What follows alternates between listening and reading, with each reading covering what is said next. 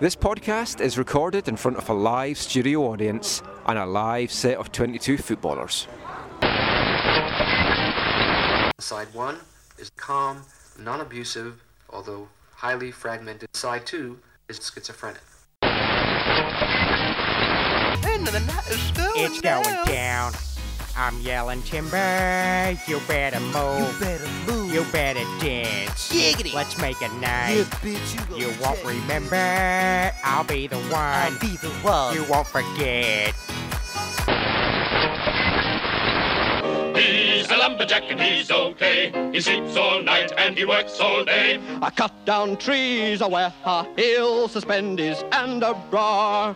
I wish I'd been a girlie, just like my dear papa.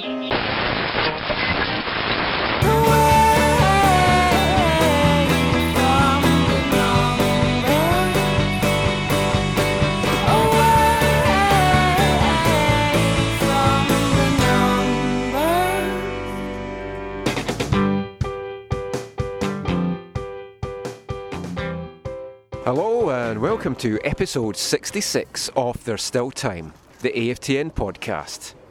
I'm Michael McColl And I'm Steve Pander. I'm Aaron Campbell. And I'm Jay Duke. and we're going to bring you a special Cascadia Cup preview show from another Cascadia derby. Yep, we're recording this live during the Vancouver Whitecaps under 23 Kitsap Pumas under 23 match at Percy Perry Stadium on Wednesday night. So the first Cascadian derby of this season, uh, controversial end as we discussed in the post-game show on Saturday. Now that you've had a, a couple of days to think about it, guys, any difference of opinion as to, to how you think the game went? Any different opinion on the penalty situation? No, it was pretty BS. Quite short and succinct from Jay Duke there. Um, yeah, I, I know people are taking it, like, showing this stop image picture and trying to make something out of it. But remember, we have no idea where the ball is. I still think Cam Weaver wasn't even trying to jump, and Jay Duke just happened to land on him after he headed the ball out. So that, you know, Jay Duke? oh, Jay Demerit headed the ball out. Because I, I can guarantee if Jay Duke was like jumping for that ball, there would have been no penalty or arms on any shoulders. Yeah. There would have been no jumping for the ball in the first place. so. True. You, you would have been a bit like Nigel Reo-Coker for, for that first goal. So that was Jay Demerit. I, I, Jay Demerit would have headed the ball out, and it would have been no issues at all. It, unfortunately, he did get his hands out. He could have controlled it a little bit better, but overall, I think it was still. It should have been a two-one victory for Vancouver. Maybe even if they had finished earlier in the in the game, it wouldn't even have come to that. Yeah, I mean, the, the photo that was doing the rounds, if you haven't seen it yet, check out the AFTN Canada Twitter. We, we put it out late on Saturday night, early Sunday morning, something like that. Still could be doctored. I like when, when I look at the photograph and then I look at the actual play, I'm not really sure at what stage that photograph was taken, but it does show demerits hands on Weaver's shoulder.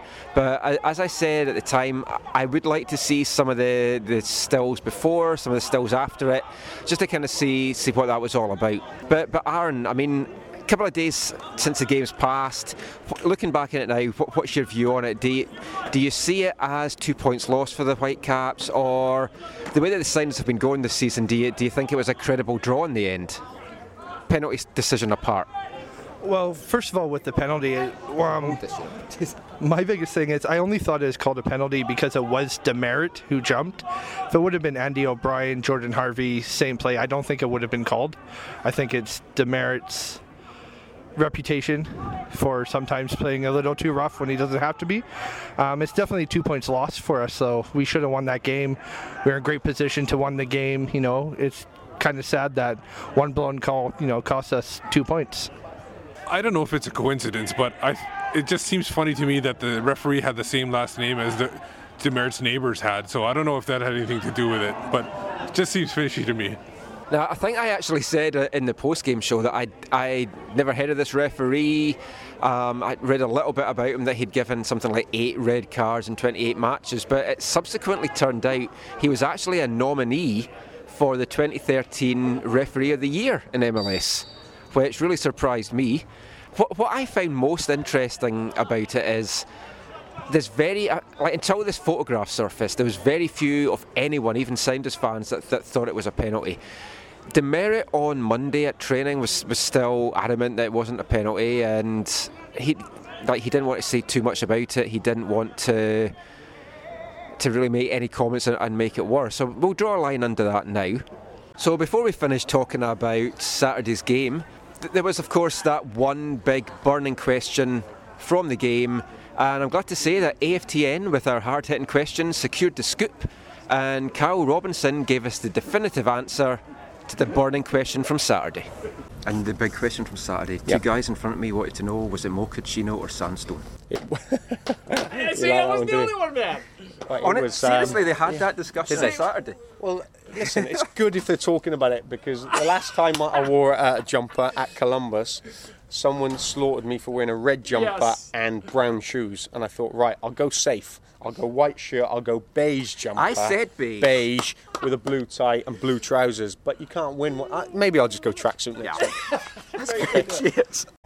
So, as we said, uh, another Cascadia derby coming up this coming weekend against Portland. Before we look ahead to that, I want to play a little bit of audio that I put together last week. I'd hoped to put this in the in the podcast on Saturday, but we kind of ran out of time editing wise.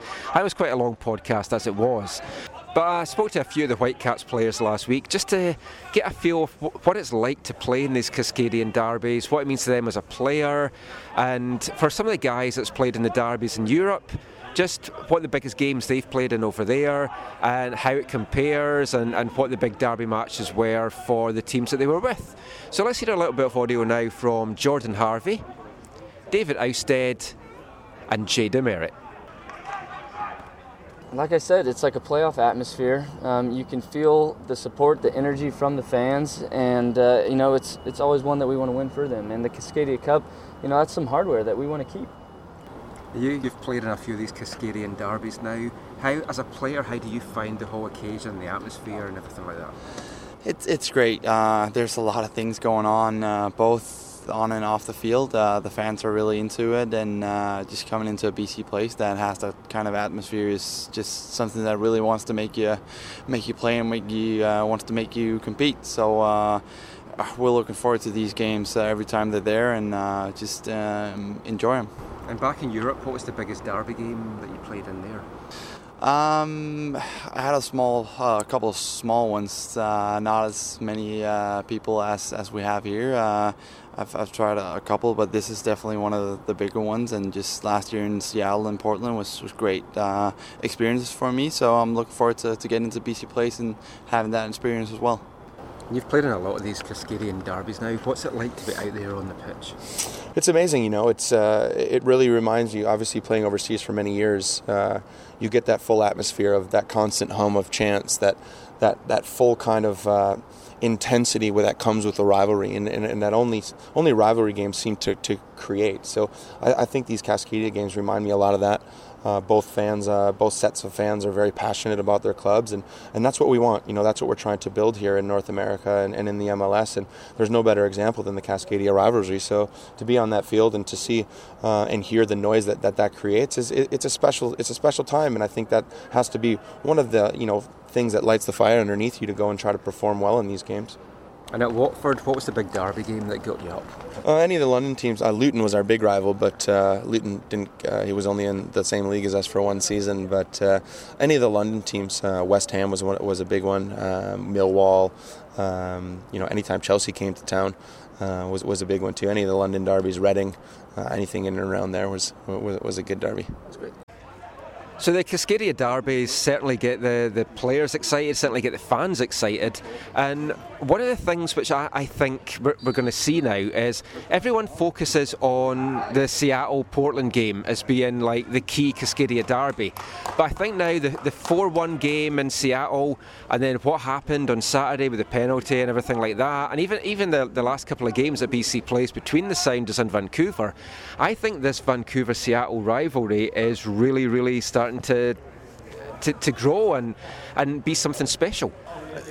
Yeah, it certainly is. But uh, that really, you have to admit that Seattle, Portland. I I mean, their rivalry goes beyond just the two soccer teams. It's the cities. It's the Pacific Northwest in the U.S. So it's gonna, always going to be tough for Vancouver to, outside of Vancouver, be a valued uh, as valued a part of that rivalry as everybody else.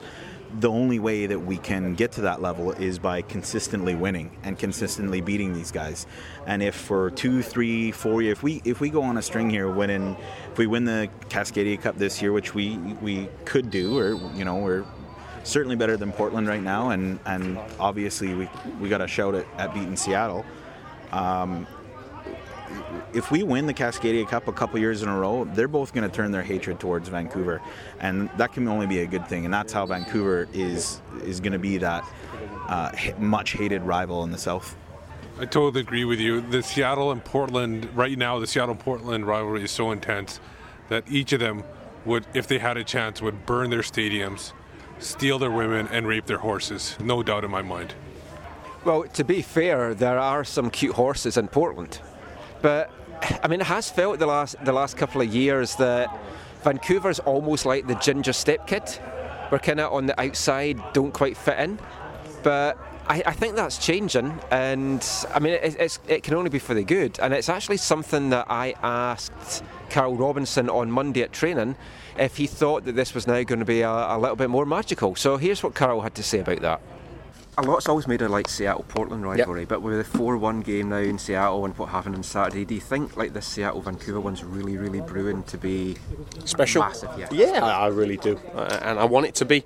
Um, it's important for us as a club. It's important for us as a group of players, and it's important for the supporters because, you know, we want to play in games that mean something every every week. And obviously, it's a little bit special when you play Seattle and you play Portland. And I think on Saturday it was, you know, everyone went away from the game. I was disappointed, probably the most disappointed person, you know, in the stadium, but you know, a lot of people went away and uh, very happy, knowing that we put on a very good performance. Not, we, yeah, we didn't get the result, but I said we're in the early stages of what I'm trying to set out at this club, and I said all along it's not going to happen overnight. It's not going to happen in three months, and you know, you probably won't see the full fruition of it in, in 12 months. It's going to take, you know, a period of time for it to grow, but you know, the, the signs are there that we're going in the right direction. So, what's past is past. Let's look ahead now to Sunday's big match against Portland Timbers. And it's going to be another noisy and packed Providence Park, unless they change the name of it before Sunday, which nothing would surprise me. They, have gone through more names than Ziggy Schmidt's gone through hot dinners. So, Steve, big game coming up on Sunday. What's your thoughts leading up to this? I think it's important for them to keep their momentum. They're the Whitecaps are right now, I think, undefeated in the last five games. Uh, it's it's uh, MLS games at least. Uh, it should be a good good test for them. Portland is starting to find their mojo back. Uh, they, they, they won their second game of the year, and in actuality, they're not that far off because they've instead of losing a lot of games, they drew a lot of games this year. So it should be an interesting game. Obviously, uh, any Cascadia game is going to be action packed. Yeah, I'm not. I'm, I'm not so confident that Portland is necessarily regaining their form. Um, I, I, there was just on Twitter, Portland Timbers official Twitter account tweeted out some stuff about how they've they've they've had the most PK calls against them, like eight this year, and uh, the most over the last two years by a wide margin or something like that. And it's because Portland's defense is just so terrible. Their backline is is atrocious, and especially with the uh, with the soccer gods, hopefully looking up on the Whitecaps uh, fondly after that the terrible call on Jay Demerit we're sure due to have some action in and around the, the Portland Timbers box. So um, I, I think it's a good matchup for, for the Whitecaps, even though they're on the road. Um, our, our midfield has looked strong enough that, that we can should be able to pretty easily um, at least compete with uh, with Will Johnson and Diego Chara. So I, I think it's going to be a good match. I think it'll be close just because it's a you know a Cascadia derby and all that. But uh, you have to like the Whitecaps' chances with their attacking form lately and the uh, the, the back line of the Timbers.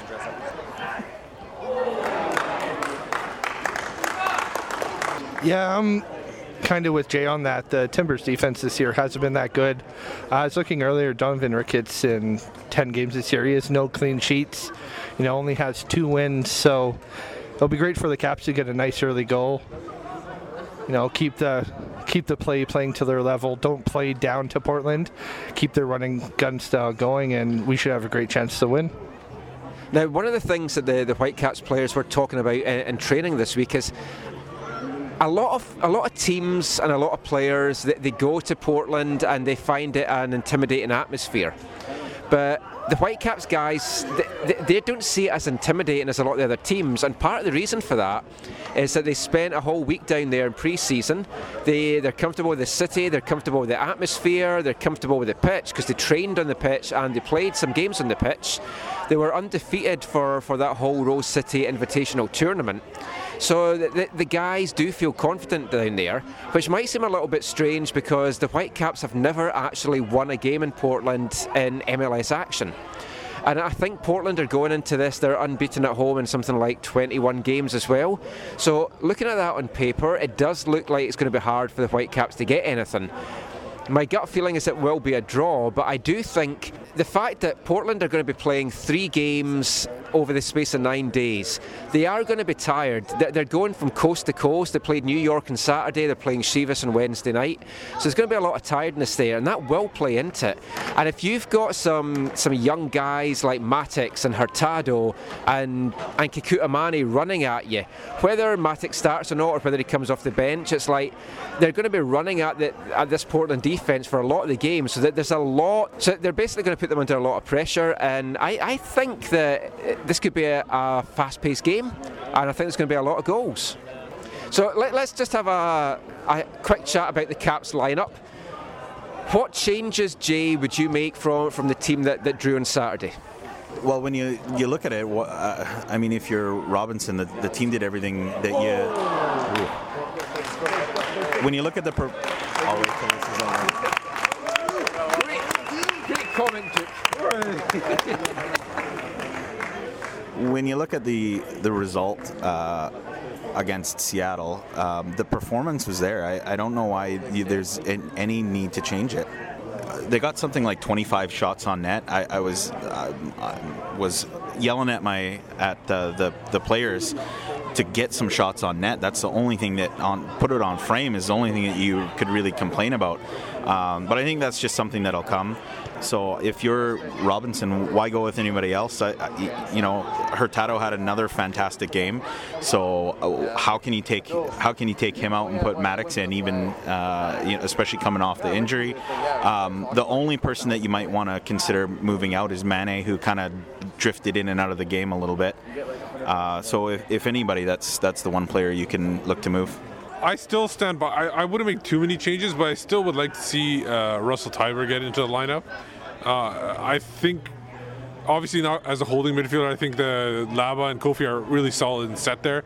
But I'd like to see Russell on the right side in front of Reo-Coker, helping him out so we're not, you know, there's a risk of. Because is, Portland is a little bit of a a, a, different dimensions for a park, so you're worried about Reo-Coker getting caught up or something like that. So I'd like to see Russell there in order to help him out and be more of a defensive help to the right right side of the midfield. Yeah, I wouldn't make any changes to the lineup either. Um, the lineup didn't lose the last game. The lineup more than won the last game. You know, we just got screwed on a BS call. Um, you really can break up the back four. You know, they played pretty solid defensively, and Koffie and Laba have been great together. So you wouldn't want to break them up. Up front, Morales, Fernandez. Manneh struggled a bit last game, but I'd give him the start again. And of course, Hurtado up top.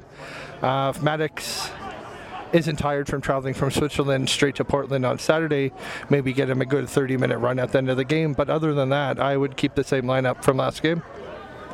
Now the thing with Mattocks is he he played on Monday. Carl actually said on training on Monday there was a whole risk v reward aspect with Mattocks, and that was why he didn't play him in the in the game on Saturday. And he'd actually said to the Jamaican Federation that he really preferred if they didn't use him in Monday's match, but then of course he, he played 45 minutes. He's playing in Lucerne in Switzerland on Friday, and then flying straight to Portland after that on the Saturday. So they're they're wanting to see what shape he's in They're glad that he's getting minutes with the Jamaican national team, but I, I think it's going to be hard to see him actually start the game. The, the one change I, I, I do kind of agree with Steve. The one change I would really want to make is probably putting Russell Teibert in for Fernandez, who I just didn't think had that, that good a game. And then Russell's defensive play is going to really help Nigel back there because I mean, N- Nigel, he, he looked a little bit fitter, he looked a little bit sharper, but there's a, a number of times he just didn't seem to have the legs. Obviously, he can't jump either, but I, I think that would maybe be my only change. I would probably keep a, an unchanged lineup uh, apart from that. So just before we wrap up this episode, let's have a quick once round the team and let's get your predictions for the game on Sunday. Let's start with Jay. Pretty bullish on the Whitecaps right now. Uh, I I think that uh, they're in form right now and going against a, uh, a backline they can take advantage of. Uh, and for the first time in since they've joined the MLS, the Whitecaps have a, a midfield that can go toe to toe with with pretty much uh, any team out there. So I'm going to predict the Whitecaps win. Uh, I'm going to say it's going to be a, a, a exciting game, like Michael says. I'm going to say 3-1 Whitecaps. Uh, so, Aaron, uh, what's your prediction for Sunday? I got two ironclad sources I can't name that says it'll be a 2 1 Whitecaps win. Steve? It'll probably come down to one of our most important players on the pitch, and that's Matias Laba. Will he be able to control what Diego Valeri does on the pitch? Can he shut him down like he shut down other guys like Higuain in the past and other players? And what can Koffie do and help out in, in negating Nagbe? I think if th- that those two things happen, I think I think they will get goals, and I think it's a two nothing win for uh, Vancouver. So yeah, I think it will be an exciting game. I think there will be goals. I think the Whitecaps will get two. And Portland, I can see also getting two, maybe just one. A, a lot's going to depend on, on how quick out the blocks of Whitecaps go. What I like about the Whitecaps team just now is it doesn't matter if you mark Hurtado out of the game, you've got Manneh. If you mark Manneh out of the game, there's Mattocks, there's Morales, there's Koffie now. There's just so much of an attacking threat. It's just, it's just really exciting. I think it will be a draw. I'm going to go for two all. But I'm also going to hedge my bets and say that if Portland get off to a slow start, then it's going to be a 2 1 Whitecaps win. Either way, it's going to be another Cascadia Cup Classic, and I, I for one, can't wait. I'm heading down there, and I'll hopefully bring out maybe just a, a mini podcast with some post game stuff after the match. So that's it for another episode of There's Still Time. We're not sure how this is going to sound. Oh, no, the music starting. It's the final whistle, as you can hear in the background there. So let's just see where we can find everyone online. Jay? I am at J A Y underscore Duke on Twitter and writing for CSN.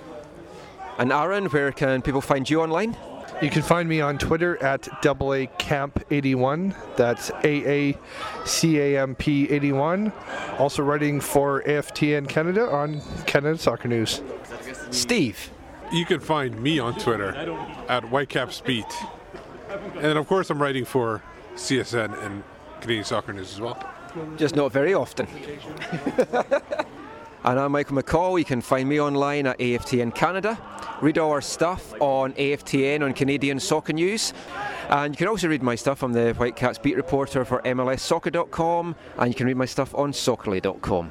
So we've got a Cascadian derby coming up at the weekend. Lots to look forward to.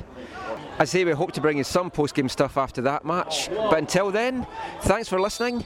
Hope you're able to hear it okay. Take care, and mon the caps. One day I shall come back. Yes, I shall come back. Until then, there must be no regrets, no tears, no anxieties. Just go forward in all your beliefs and prove to me that I am not mistaken in mine.